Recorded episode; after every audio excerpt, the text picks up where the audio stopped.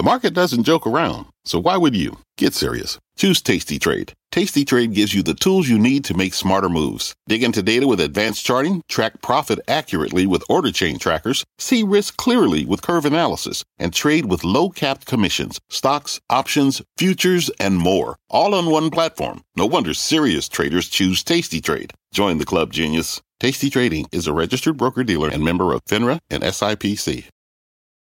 Market moving insight and analysis. Join Jim Cramer, David Faber, and me, Carl Quintanilla, on the opening bell hour of CNBC Squawk on the Street.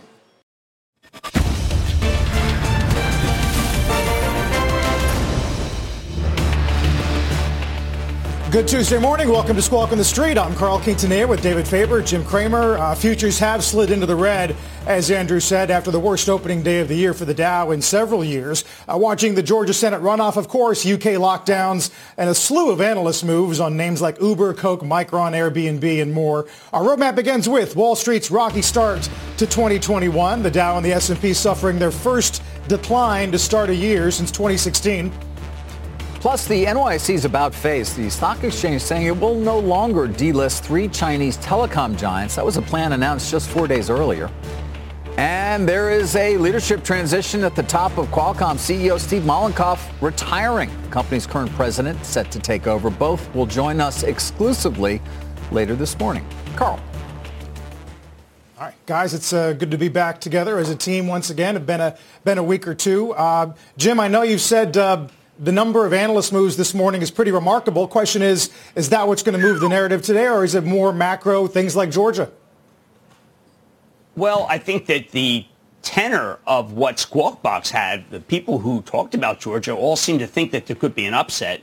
Uh, but isn't that maybe why things went down yesterday? I do think that there is a lack of acknowledged by many people who come on who are macro who do not understand that the micro, the individual stocks that are driven by research, uh, it's almost all positive. And we're about to go into earnings season. So we have a political risk. We have a vaccine risk but we have an earnings reward. And David, when I look at what's going on with earnings and what analysts are doing, it's raised, raised, raised. So as the market comes down, maybe retest the low yesterday, I think it's going to bring in buyers.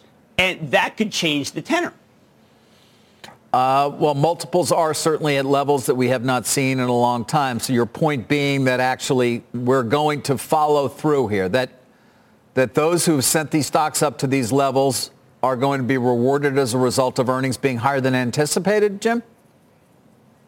Yes, I, both David Kostin, who talks about being uh, uh, too low right now on earnings estimates around the street, who believes there'll be greater uh, price to earnings multiple. Now we know that that could, some people think that's a greater fool theory. Mike Wilson this morning talking about the party, not being uh, disingenuous, just saying, look, there's a lot of people who want in. A lot of people are chasing momentum, and that tends to work. Now, we could all sit back, David, and say, you know what?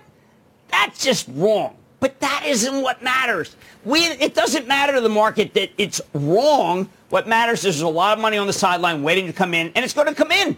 And that's what I'm looking for. Uh, Jim, what's a good example of that in terms of the analyst calls today? We do have a double upgrade of Micron over at Citi. Uh, they say it's expensive, but in their words, it's a time to go long the cron. Is that what you're talking about? Well, precisely, Carl. Now, I have to tell you, uh, Daly, who is a very good analyst, is someone who's caught a lot of these cycles. And you know what? I hate this call. Why do I hate the call? Because thanks for nothing, the stock was at 46 at the end of October. But the analyst is kind enough to be able to say, you know what? I've been late. But once you get DRAMs going, and that's a major part of Micron, once you get NAND, uh, which is flash going, there's really kind of, let's say, no stopping in Micron. And holy cow, they report Thursday night. Do you want to not be on the Micron train? You know, I just think all the world's going to be chiming in. Buy Micron. Buy Micron. It's that simple, Carl. It really is. That's it. yeah, I, I, tell you, I tell you, Jim. I made there's the there's the upgrades and the downgrades. The price target increases are really too numerous. We're not going to get through all of them today, uh, but it's everything from Viacom to Disney to Chipotle uh, to Pins. Uh, so Uh, your point's a good one, although what happens if we get some of these Georgia returns? And as Goldman says, uh, the Democrats have more of a toss-up uh, potential versus the less than 20% uh, potential of taking both seats that we saw after Election Day. Look, I think it's entirely possible people say, wow, all of a sudden we may have government uh, as opposed to gridlock. Gridlock obviously better than true government. Uh, there might be some people who say, you know what, you got to sell. Uh, you got to take profits. And then you mentioned the Uber call earlier today. Uh, Deutsche Bank going to street high. Is that really impacted? Is it impacted by what happens in Georgia? For the growth analyst, the answer is absolutely not. The Georgia election, what an opportunity. And, you know, these people are not focused on politics. They're focused on individual stock picking. I think we have to reorient ourselves in 2021. And David, you know this. You when you talked about that great Qualcomm break this morning. Yeah. You know that people are now talking about individual stocks. That's different. They're not talking about, way growth stocks. The analysts who come on who talk about, hey, growth stocks, they're missing the point of what happened last year. They're missing the point about what 2021 is about, which is individual stocks. We got to stop thinking about ETFs in giant sectors. It's not playing out. And we know some of that is the Merry men, David. The Merry men don't care. The Merry Men, as you turn them now, I like that, of course. A play on Robinhood and the and the new what 10 million accounts, really stunning that were uh, added last year, guys.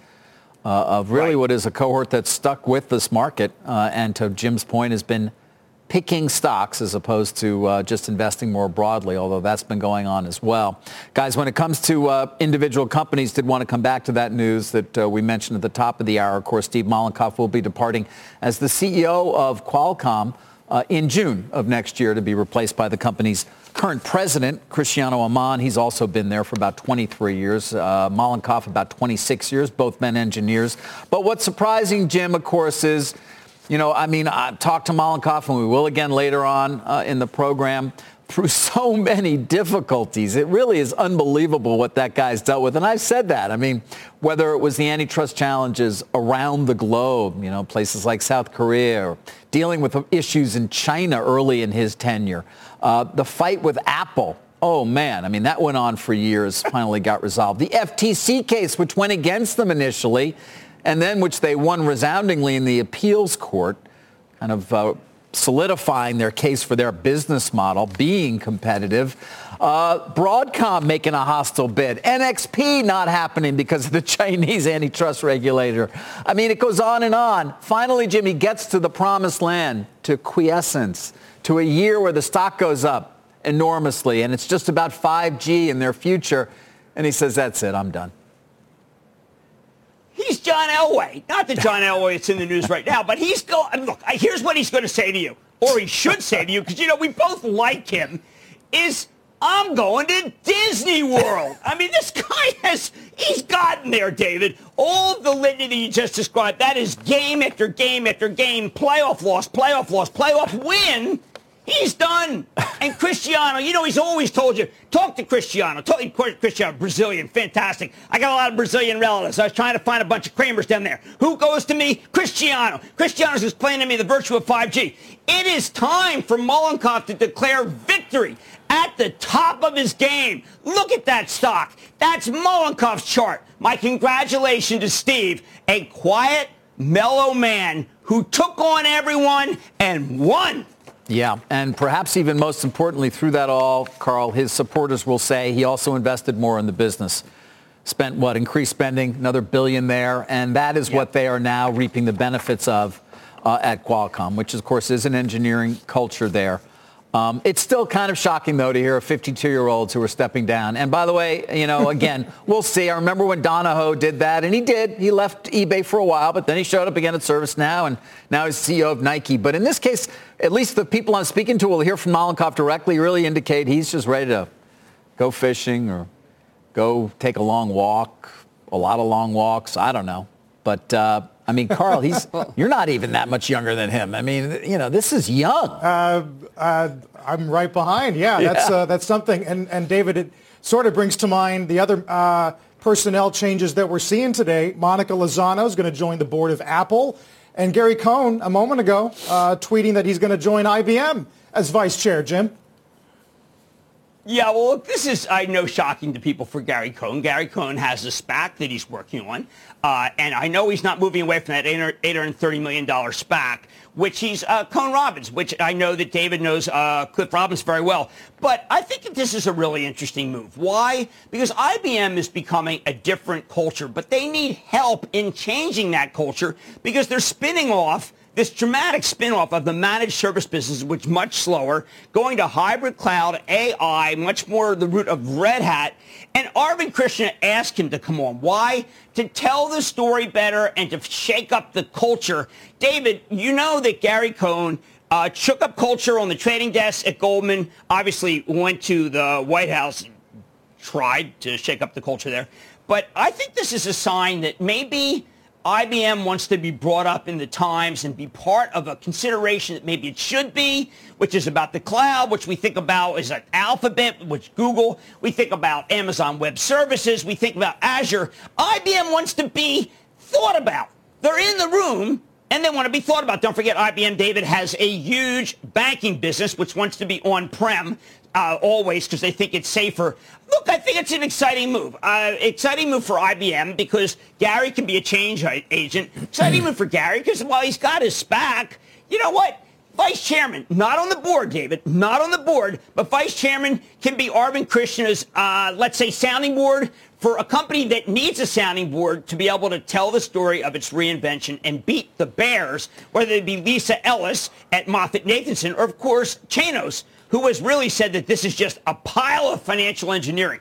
Let's see what Cohn does, but I think the stock might react positively. All right, and but meanwhile, he is going to stay. I mean, Cohn Robbins, he's the first name on the on the door there. He's going to stay yeah. with the SPAC. They raised 720 million bucks. Now, a lot of that, I have to say, is not on Gary. It's really, you know, people believe in Cliff, uh, given his returns over the years uh, in running his his fund. But he's going to stay with that. How do you do that? How do you Absolutely. How are you vice chairman of a public well, company, I, but you're all, well, I mean, not, I mean, there are others doing it, I guess, but he's going to stick with the SPAC as well. That's what he said in that tweet, right? Yeah. Primary interest in the SPAC. Secondary as a sounding board for Arvind Krishna, again, who brought him in. Got it. Uh, does he have a lot of bandwidth? I've always thought he's had a lot of bandwidth. I, I think that, that it's, it's interesting, David. As we go over the culture of IBM, a lot of us think uh, well, a lot of the critics think it's really 1970s, 80s corporate. Uh, Gary can shake that up. Now, Carl, the one thing that I think people are going to say is if you want to shake it up, why are you bringing in a financial guy?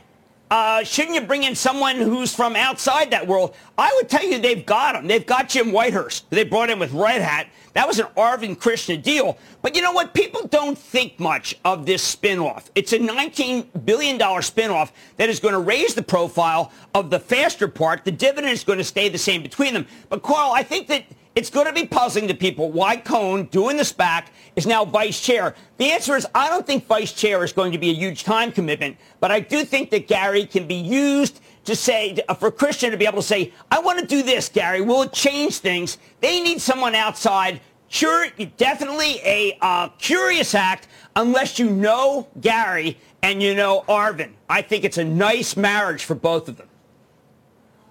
Yeah, uh, well, that's something obviously tech has had to balance, Jim, that, that mix of finance knowledge and engineering knowledge. And we've seen some companies, at least from the street's perspective and opinion, that have uh, maybe had a bit of an imbalance and it's cost them. Yeah, look, uh, is IBM liked? I mean, one look at the chart says no. Does IBM deserve more respect? Well, when they did the spinoff, which they said is 18 months, and that's that spinoff of the managed services, it was not correctly articulated, I believe. It was articulated on Mad Money. And I think Arvind Krishna is definitely right in the direction. But the articulation to the street, uh, and you could say that Chanos is right, financial engineering, uh, wasn't, I think, as, as clean as it could have been. Is Gary going to be uh, dressing up a pig? Absolutely not. I think it's the opposite. I think IBM is a gem iconic company, but that's not coming across. Is that Arvind Krishna's fault? Arvind is a hands-on operator. Gary can help him articulate the story, and at the same time, look, he's vice chair. He can kind of say what he wants. Kind of say, listen, you got to get rid of this. You got to do that. Uh, match made in heaven. Well, I don't know. How about this? How about the stock needs something? Is it, David, the stock needs something. Yeah, it does. Uh, is it a full-time job? It's not even a full-time job, is it? No. Okay. Oh no, No, not at it's all. It's just sort of to As a matter of fact, I would point out. Hang out. Ex- I don't know. Hang out. What? Hang out, walk around know, go to the Masters? well, Yeah, nobody goes to the go to the office anymore anyway. So I guess Zoom with people and just. All right. I mean, he, yeah, Well, he's obviously yeah. he tried. Listen, he uh, Wells Fargo didn't happen for him. I mean, he's not the CEO. His hope of being obviously Goldman didn't happen for him as CEO. So that's over and done with. So he's got this part time, and then he's got this SPAC.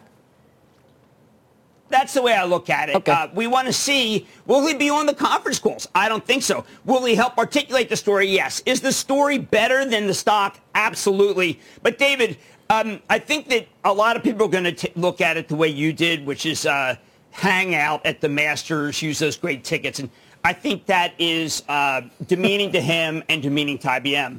Al, uh, albeit uh, the spin that may, a lot of people may have, David. I, mean, love the vice chairman jobs. you know, Those are great jobs, Carl. That's what I'm hoping for a few years from now.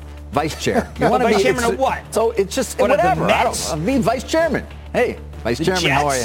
Yeah, the Jets. You can The shake vice things chair up, of the Jets. The Jets. I'm vice chairman of the We- Jets. We're, we're going to float that trial balloon. Uh, guys, we're going to get uh, our viewers as many of these names today off the off the uh, sell side uh, analyst calls as we can. Meantime, the Georgia Secretary of State says the, uh, the Georgia runoff results should be known by Wednesday morning. Obviously, big implications for the markets. Futures are red. We're back in a moment.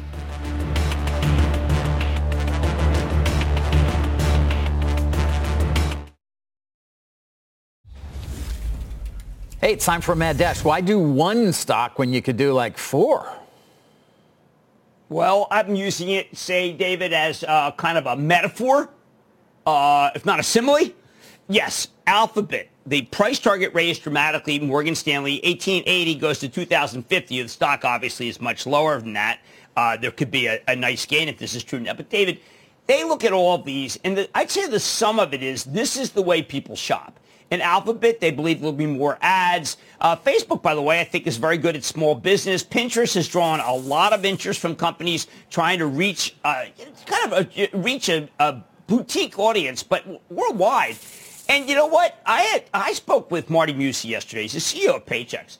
He has a lot of new clients. Well, in a time of what many people could think is a collapse of the economy, what are, who are the new clients? They're online companies, and they need to advertise online. All these companies that we just focused on are beneficiaries. And don't forget, I like to focus on Alphabet because they have done so well with travel advertising. But David, who's advertising for travel when we're not going anywhere? How about the fact that we might have a vaccine? And if we do, people will go away again. All right, I'm sorry. Meaning what, though, Jim, for these names? Well, I mean, I think that there's been a dearth of advertising from uh, offline that can go online. Uh, I also think that we are really beginning to see this, uh, I'd say, a, a- whole wave, almost a revolution of new companies that don't look or believe in brick and mortar, but they have to advertise. And every one of those companies is a way to reach people. Snap, reach younger people. Pinterest, reach hobbyists. Facebook, reach small, medium-sized business. And Alphabet, reach the uh, online travel so, uh, companies, which have just really shied away from advertising. Plus, uh, Alphabet, David, as you know, is a cheap stock based on earnings because a lot of people feel, you know what, it hasn't truly been able to monetize what it has. Especially, I think they're doing a lot in the cloud. That is not really the focus of this uh, note. Uh, uh, uh, but I do think that the note makes a lot of sense because this is a group that a lot of people feel has just been biding time after a big run, and maybe it can recharge. I'm going with it. I'm going with it. I would look at these stocks as being, David, the tell. The stock that matters is Alphabet. That's what I'm looking at. Hmm. Okay. I'll remember that. We got an Hey, opening bell. Checkmark recovery. Yeah, Maestro over there. We got an opening bell just a few minutes away. Stay with us. Let's go.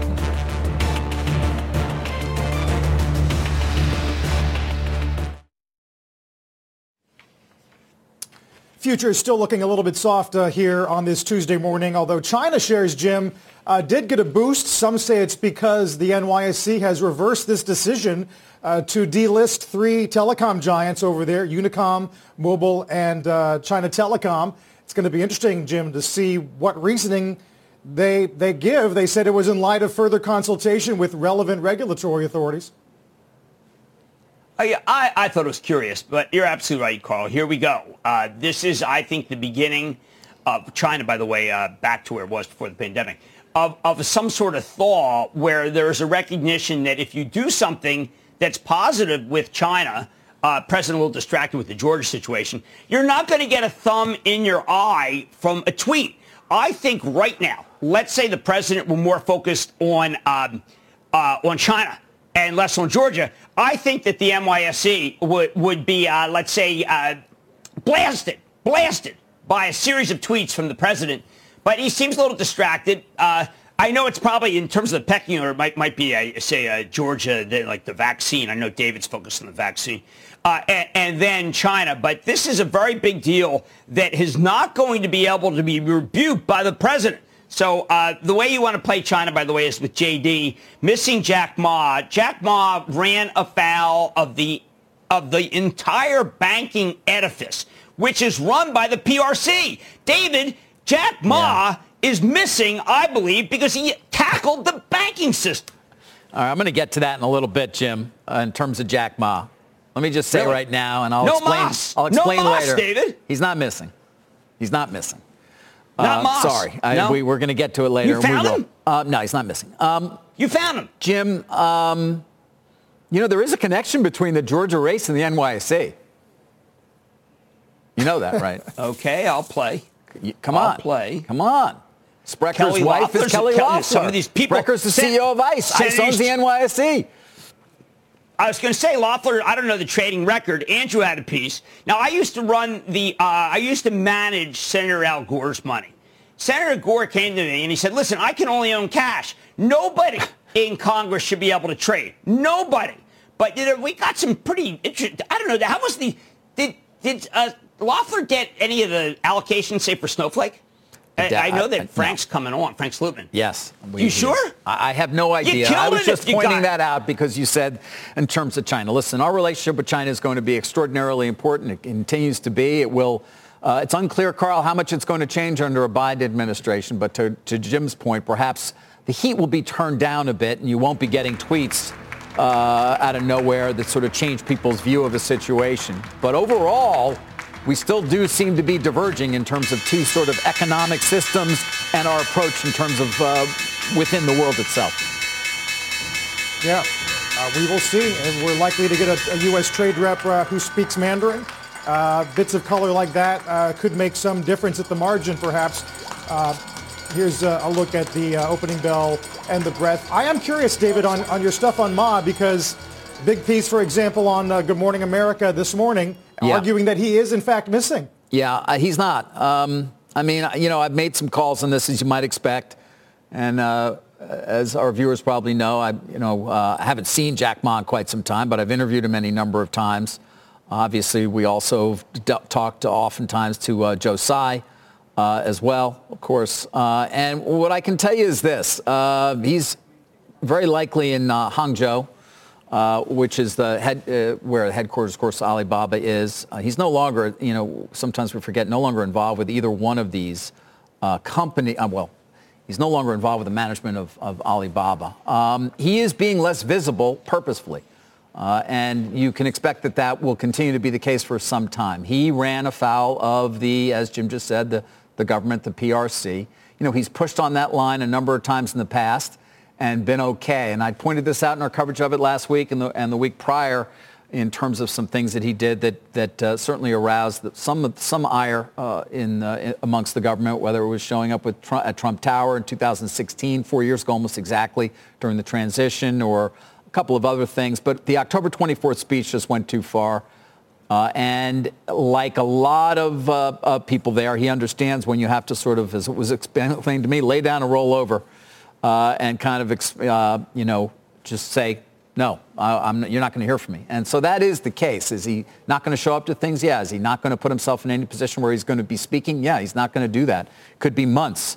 Um, but it doesn't mean that he's missing. Uh, he, he, may be not showing up, but he's not missing. He hasn't been captured. He hasn't been taken. Uh, this is not a Chairman Wu situation, of course, from Anbang, nothing like that. Remember, his, his uh, you know, he is the most well-known businessman in China. Um, he stands for innovation and for growth and a lot of things there. He is committed in that country to, uh, to trying to give back. He certainly has been, at least in the many conversations that we've had about it, very serious about it. And I'm told he's going to continue to focus on that. Uh, and that there is no expectation that the government is going to move on him in some way. We'll see what happens with Ant, um, whether they go to a holding company structure of some kind and are able to piece back together their hopes for an IPO at some point, let's call it many months from now, but perhaps this year. And at some point, I would expect we'll hear from uh, Jack Ma again. But to say that he's missing, Carl, I guess is, you know, I took that as, well, was he been taken away somewhere to an undisclosed site by the government? No, that's not the case. David. Well, David, it's going to have an one thing you Go just ahead, mentioned. Uh, that's that's great news, right? That's great news because uh, I regard him as patriot for China, but a fantastic innovator, someone who has just been breathtaking in, in being a terrific capitalist. But David, isn't the problem Ant? If Ant wins, then the entire banking system could be called into question. I always regard Ant as a combination of, say, Robinhood, and PayPal, and a lot, uh, Visa. It could be anything. But it does challenge the authorities' edifice of finance. David, how do you get around that?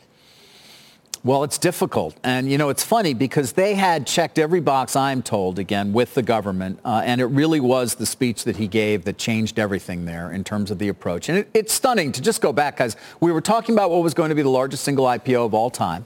Obviously, it was not taking place here. It was taking place in Shanghai, in Hong Kong.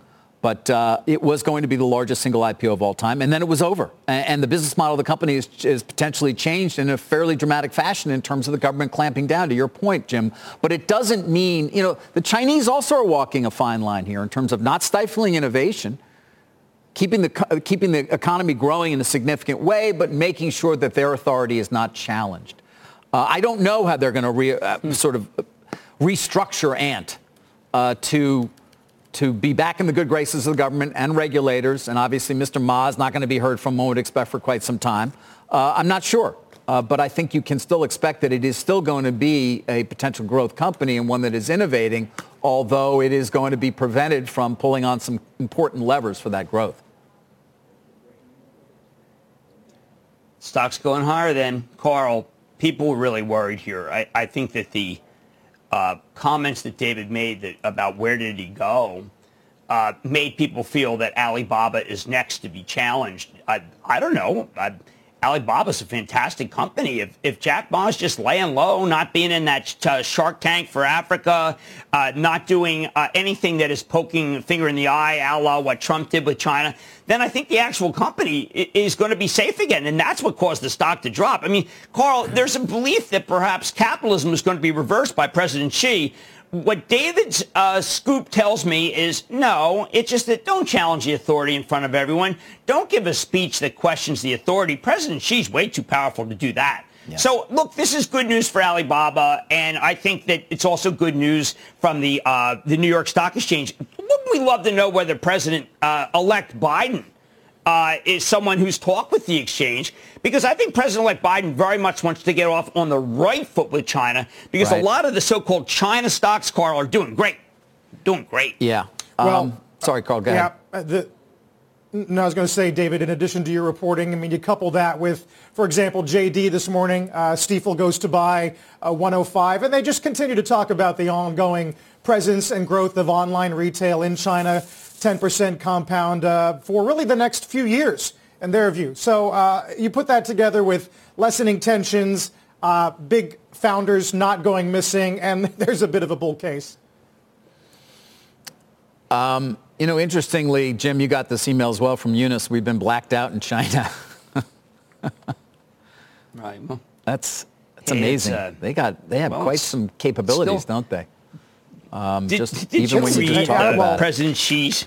Yeah. Uh, I get the bulletin from my friend John yeah. Ellis about uh, uh, well, President Xi apparently made yeah. some pretty tough talk about to the military.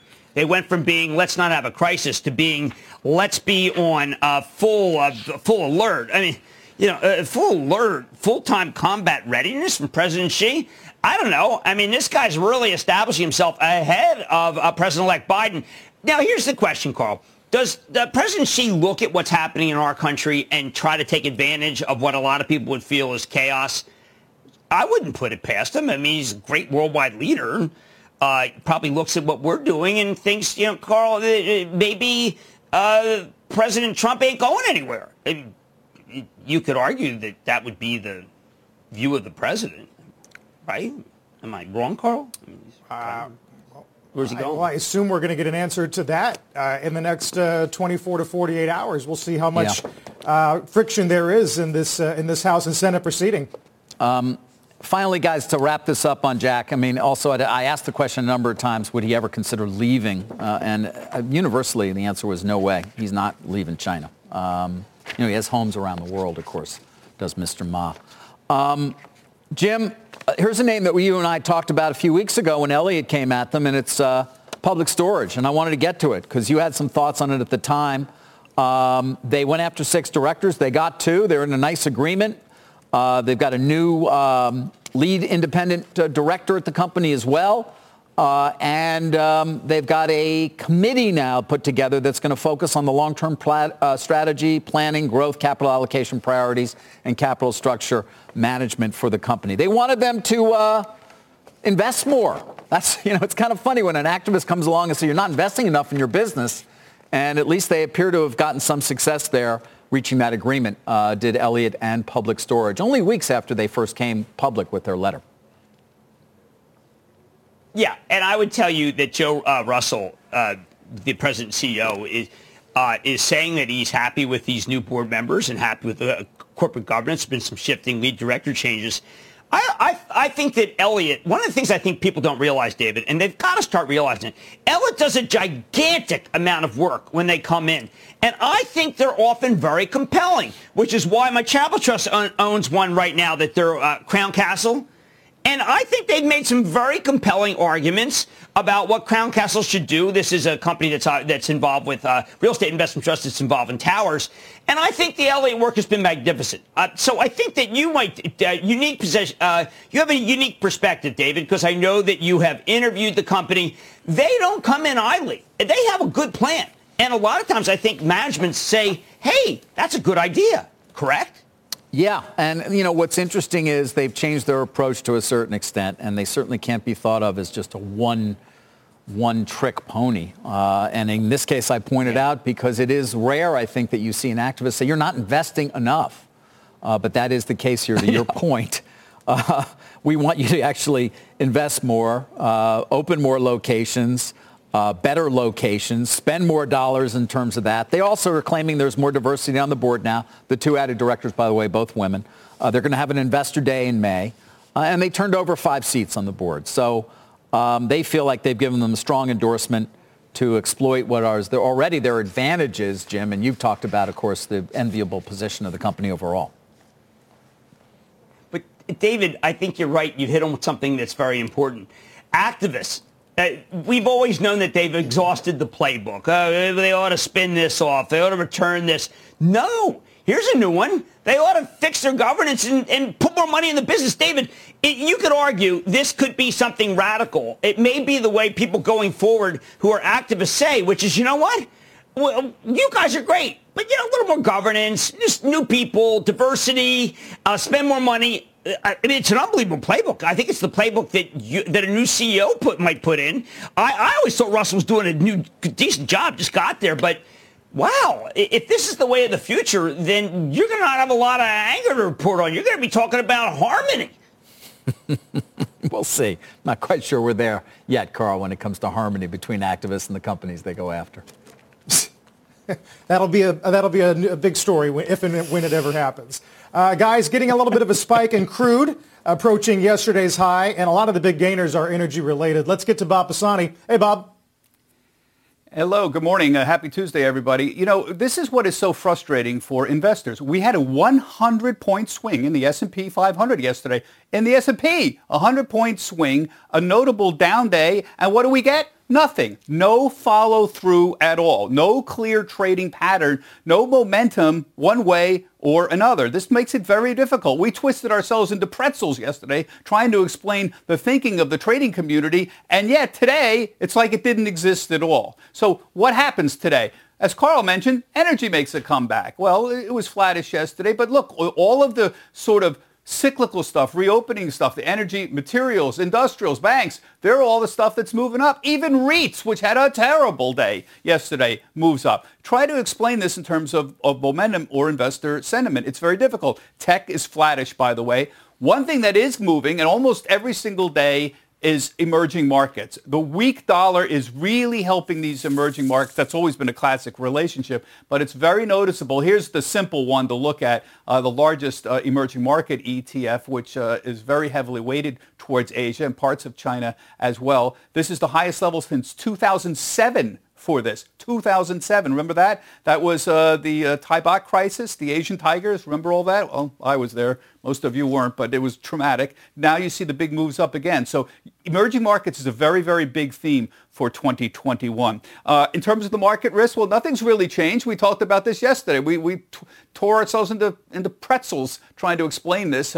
Concerns about the Democrats controlling the Senate. We'll get an answer to that pretty quickly. Uh, concerns about the slow vaccine rollout. Uh, concerns that that may have a impact on, a, on the economy, a slower economic recovery. And most importantly, concerns about disappointing earnings. There's been some very vague fears about inflation in the second half, that recovering growth and the high debt levels would drive bond yields higher, but that's really pretty far off. I just want to show you the earnings situation because the market is anticipating a second quarter reopening, and you could just see it in the numbers. So here's the fourth quarter, $36. This is the S&P 500, the quarterly numbers, and you see how it just creeps up and starts really popping in the second quarter, and the third quarter, it really starts popping. What's it all mean? They're talking about 30 to 35% earnings higher in 2021 than 2020, and the numbers would be record in terms of total dollar amounts. And those are just the actual numbers. The whisper numbers are much higher than this. The market is anticipating a major rollout, and here you see it for you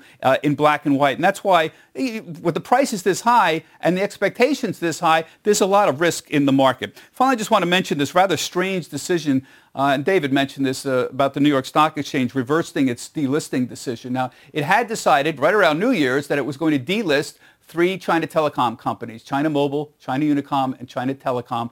They said they decided not to delist it. The only explanation they gave was in light of further consultation with relevant regulatory authorities. I have pestered them. They have declined to provide any further guidance on what their decision making is. But I think the answer probably here is that Treasury was the one who promulgated the regulations at the request of the pre- president. And it's not exactly clear whether companies should be delisted or not delisted. I think it's probably clear that to the NYSE, it's not clear that those three companies should necessarily have been delisted. A strange about face, Carl, uh, on that, but that seems to be the obvious explanation. There's a lot of room for interpretation here. And so you see the bounce from these three companies, and certainly the NYSE is uh, happy not to antagonize a big listing partner, the Chinese government, for any future listings. Carl, back to you. Yeah. Well, we'll be looking for some more uh, background on that, Bob. Thanks, uh, Bob Pisani. When we come back, we're going to get to Cramer's investment themes for 2021. First, though, get a look at the bond report today, uh, see how treasuries are faring this morning. Yields are on the rise across the board.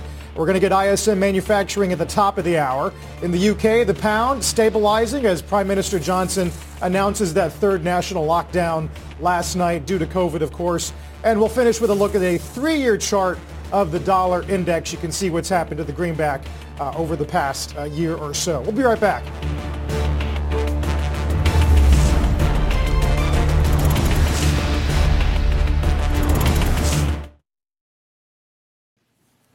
Jim, you said uh, in recent uh, days that it's time to think thematically for 2021. And then last night on MAD, you started talking about specific themes like travel and leisure. Look, I have not liked travel leisure. I know that uh, people have been liking the cruise lines, but they're still finished pretty much at the bottom of the S&P others and oils. I think it's time to start thinking about people going somewhere, and that means Boeing. Boeing also dovetails with the notion that maybe we have an olive branch to China. Uh, bunch of, we had a very negative piece yesterday from Bernstein talking about Dreamliner sales lagging. Well, don't worry about that.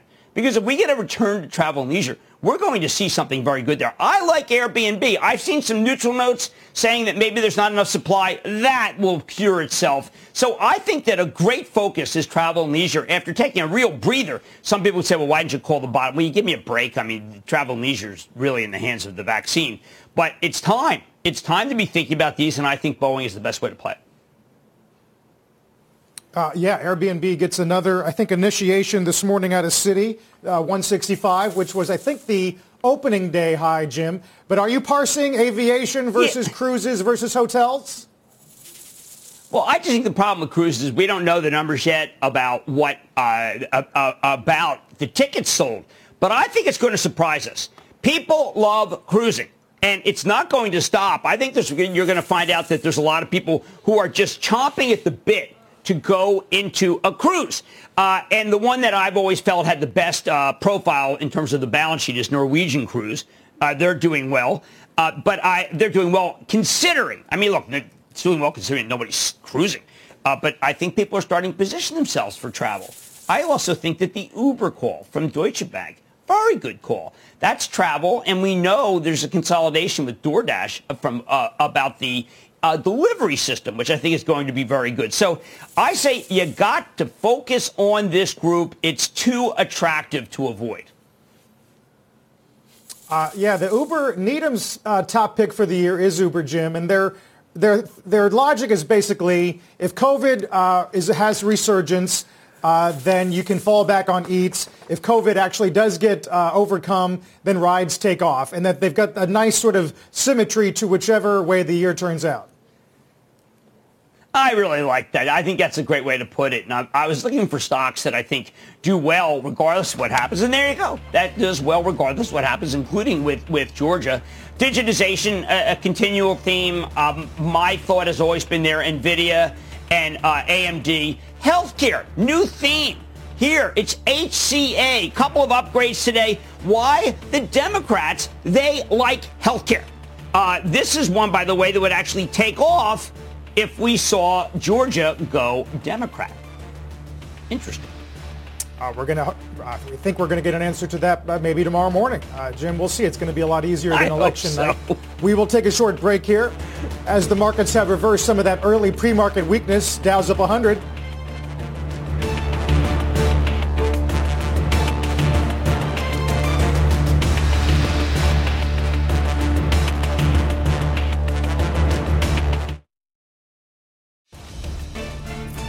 There's going to be a change at the top of Qualcomm. Long time. Well, not that long. CEO Steve Mollenkopf, seven years at that top job, going to step down in June to be replaced by the man at the bottom there, Cristiano Amon, currently the president of Qualcomm. Now it's also its CEO elect. Both gentlemen will be uh, our guest uh, coming up at the top of the hour.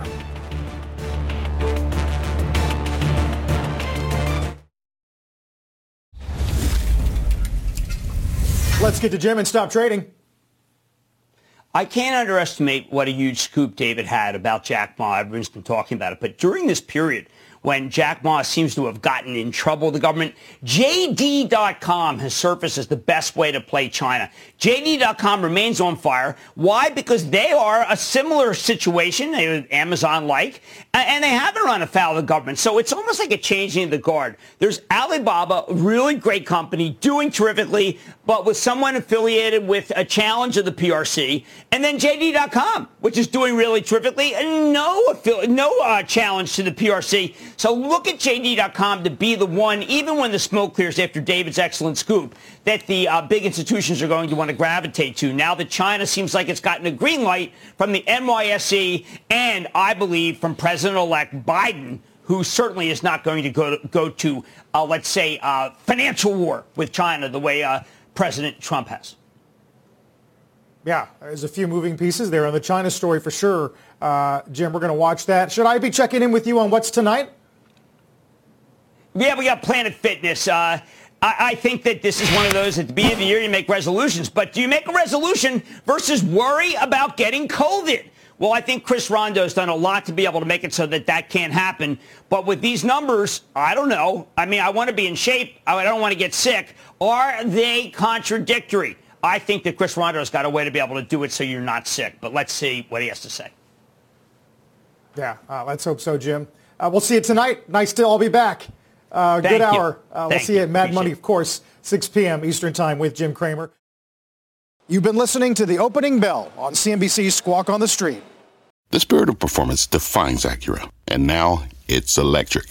Introducing the all-electric ZDX, Acura's most powerful SUV yet. While what powers their cars may change, the energy that makes Acura never will crafted using the same formula that brought them electrified supercars and multiple IMSA championships, the ZDX has track tested performance that packs an energy all its own. With a premium Bang & Olufsen sound system and up to 313 mile range on a single charge, and a Type S variant with an estimated 500 horsepower, the ZDX is everything they said electric could never be.